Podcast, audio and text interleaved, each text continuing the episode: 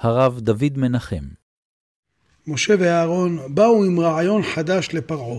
רעיון של חירות. תשלח את העבדים האלה לחופשי, לחירות. זה נוגד את כל השקפת עולמו, זה נוגד את כל השקפת עולמם של המצרים. במצרים כולם עבדים, עבדים לעבדים. פרעה הוא העבד של האלים, עבדי פרעה הם עבדים אליו. תמיד צריך שיהיו שם עבדים. כאשר הקדוש ברוך הוא מכריז לבני ישראל מי הוא, הוא אומר, אנוכי השם אלוהיך, אבל תדע גם מאיפה הוצאתי אותך. אשר הוצאתיך מארץ מצרים מבית עבדים. המקום הזה זה הבית של העבדות. איפה העבדות נמצאת? היכן העבדות והיכן החירות? יש הערה נפלאה בספר מסילת ישרים של הרמח"ל.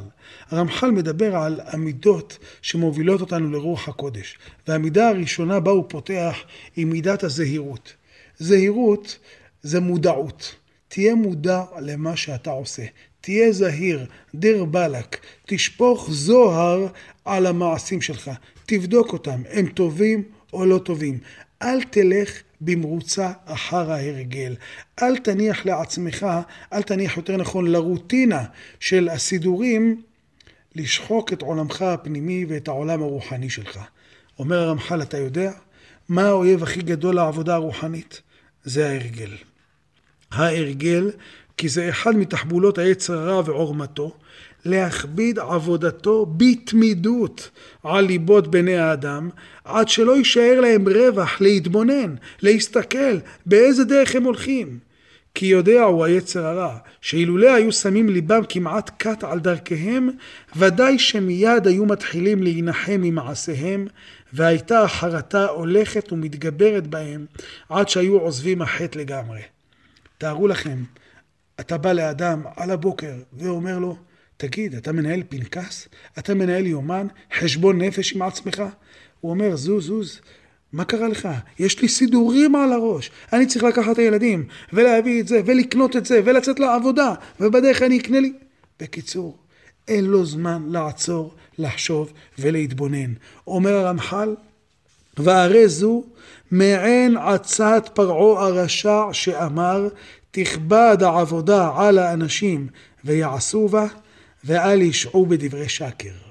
משה ואהרון באים עם רעיון נפלא, חירות. אומר פרעה, מאיפה הרעיון הזה צץ לכם? מאיפה היה לכם זמן בכלל לחשוב על משהו? כנראה שמצאתם זמן בתוך הסידורים שלכם, בתוך העבודה שלכם, היה לכם איזה רווח, ולרווח הזה התגנבה המחשבה, החשבון נפש, המודעות, ואז אתם מדברים על חירות, על חופש, שהיה מתכוון שלא לבד שלא להניח להם רווח כלל, לבלתי ייתנו לב או ישימו עצה נגדו, אלא היה משתדל להפריע ליבם מכל התבוננות בכוח התמדת העבודה הבלתי מופסקת. אל תחשוב, אל תתבונן, תכבד העבודה עליך, אתה לא תשעה בשום דבר אחר. גם בעבדות המודרנית זה קיים.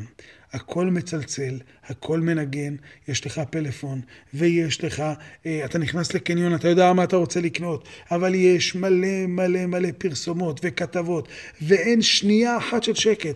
גם את המוזיקה היפה של מוצרט או באך משמשים בה רק כמוזיקת רקע בין הכרזות וההודעות, איפה יש הנחות, איפה יש מבצעים, ואתה נתון בתוך הרוטינה הזו, בתוך הקרוסלה שאינה מפסיקה. כל הזמן אתה נמצא בתוך, ואתה שוכח מי אתה, מה מטרתך. הפילוסוף הצרפתי בלז פסקל כתב מאמר השעשוע, הוא מספר שם על מלך שהעבדים שלו היו כביכול עבדים, אה, אפשר לומר אה, נאמנים, אבל הם היו משעשעים אותו מבוקר עד לילה, אפשר לומר 24-7. לפני שהוא נעור משנתו, כבר הנגנים התחילו לנגן. מכניסים אותו למקלחת, מוציאים אותו מהמקלחת ולוקחים אותו ישר לאכול. אחרי האוכל שמים אותו באמבטי גדולה מחוממת שוב פעם.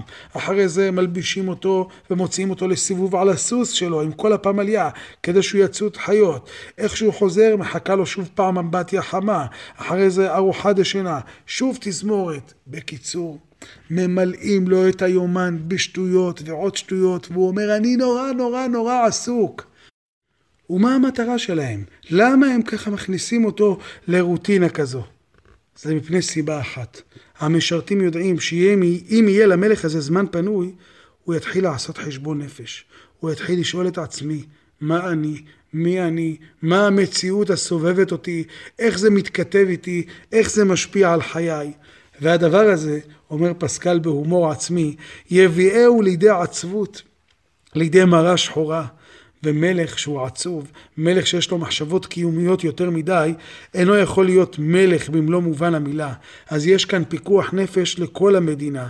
לכן עדיף שהמלך יהיה עסוק בהכל, רק שלא יעסוק בעניינים האמיתיים הקיומיים. זה משל נפלא לחיי האדם. תכבד העבודה על האנשים ויעשו בה, הם לא ישעו בשום דבר, הם לא יחשבו על שום דבר.